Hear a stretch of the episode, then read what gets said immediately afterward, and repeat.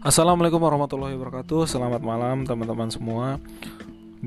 Kembali lagi bersama saya Sangkap Alit di podcast perdana saya Yang akan mengupas tentang Sekelumit atau Segala pernak-pernik tentang budaya Sasak Di Pulau Lombok.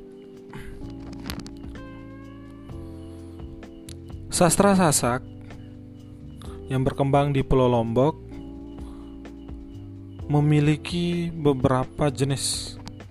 Yang pertama dari segi format penulisannya ada yang ditulis dengan format sekaran tembang dan non sekaran.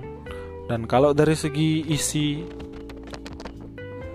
dikenal atau dibagi menjadi dua yaitu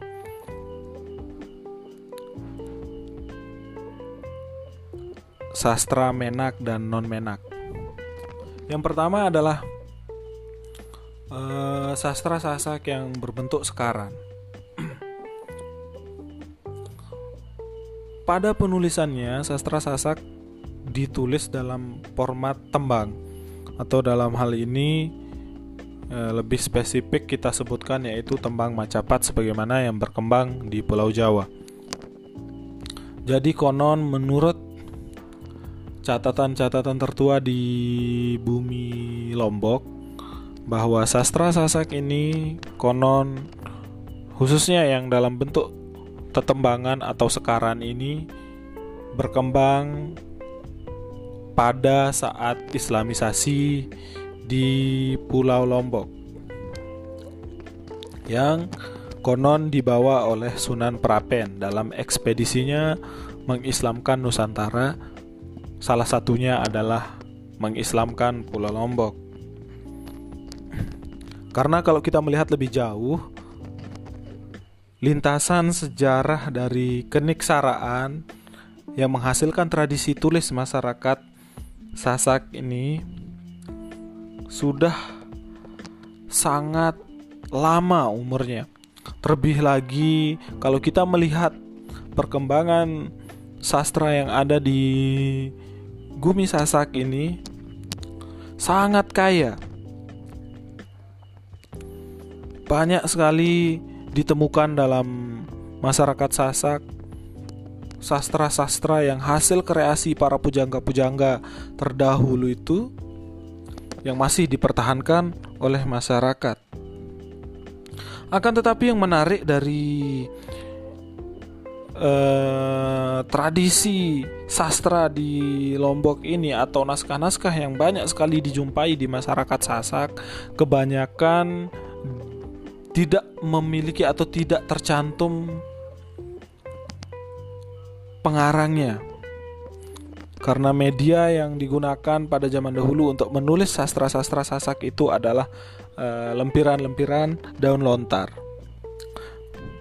Naskah-naskah tersebut banyak sekali atau sebagian besar memang tidak memiliki informasi tentang siapa penulisnya, kapan ditulisnya, dan di mana uh, sastra itu ditulis. Jadi di sini di sini kita bisa melihat bagaimana kearifan para pujangga-pujangga Sasak dalam menuliskan atau mengkreasikan uh, hasil karyanya. Baiklah yang pertama yaitu sastra sekaran. Sastra sekaran atau sastra yang ditulis dalam format tetembangan yang ada di suku Sasak ini sangat banyak dijumpai di masyarakat Sasak. Dan sampai sekarang orang-orang tua kami atau orang-orang tua yang ada di Lombok masih rutin melaksana, melaksanakan tradisi pembacaan sastra-sastra lama yang ada di Pulau Lombok.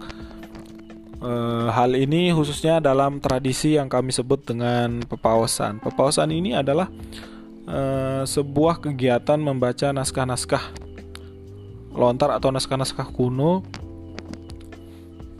yang berupa tetembangan untuk kegiatan tertentu yang memiliki sifat sakral.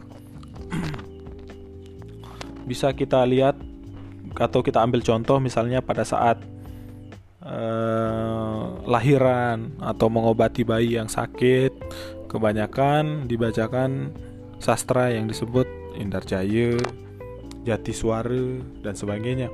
Kemudian saat uh, selamat gumi atau memohon perlindungan kepada Tuhan, masyarakat Sasak juga sering membaca naskah yang berjudul Tapel Adam, uh, Nabi Haparas, uh, Hanekedong dan lain sebagainya.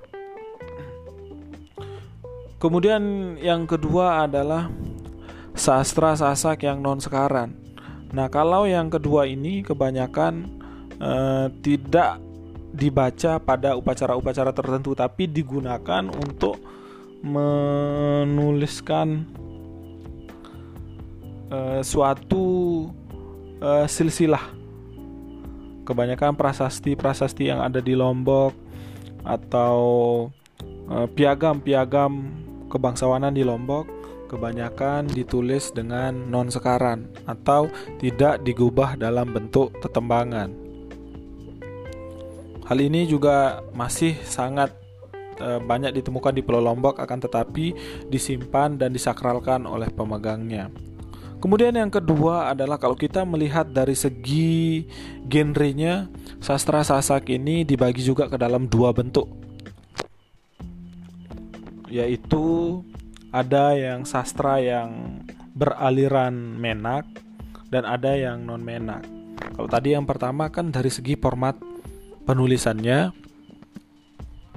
sekarang yaitu dari segi genre yaitu ada yang menak ada yang non menak. Sastra menak maksudnya adalah uh, sastra uh, suku Sasak yang mengisahkan tentang kehidupan atau kisah dari paman Nabi Muhammad Sallallahu Alaihi Wasallam yaitu Sayyidina Hamzah. Jadi saduran-sadurannya sangat banyak sekali ditemukan di Pulau Lombok sampai uh, sastra Menak ini adalah yang menjadi uh, babon induk dalam pedalangan wayang dalam suku Sasak. Kemudian yang kedua adalah sastra yang non menak. Sastra non menak ini juga sangat banyak dijumpai. E, berbeda dengan sastra menak yang memang e, merupakan karya asli dari e, pujangga keraton Surakarta yang kemudian digubah dan disesuaikan oleh pujaga-pujaga lokal Sasak sedangkan e, yang non menak ini adalah merupakan hasil kreasi dari Bujangga Sasak sendiri, yaitu tanpa e, mengubah kitab yang sudah ada. Dan sedangkan yang non menak ini adalah merupakan murni hasil karya cipta dari pujangga-pujangga lokal suku Sasak. Kita sebut saja e, banyak e, sastra-sastra yang non menak seperti e, Jati Suara Indar Jaya, kemudian Monyeh, Tapel Adam dan sebagainya. E, hal itulah yang kini berkembang dalam kehidupan masyarakat Sasak. Terima kasih.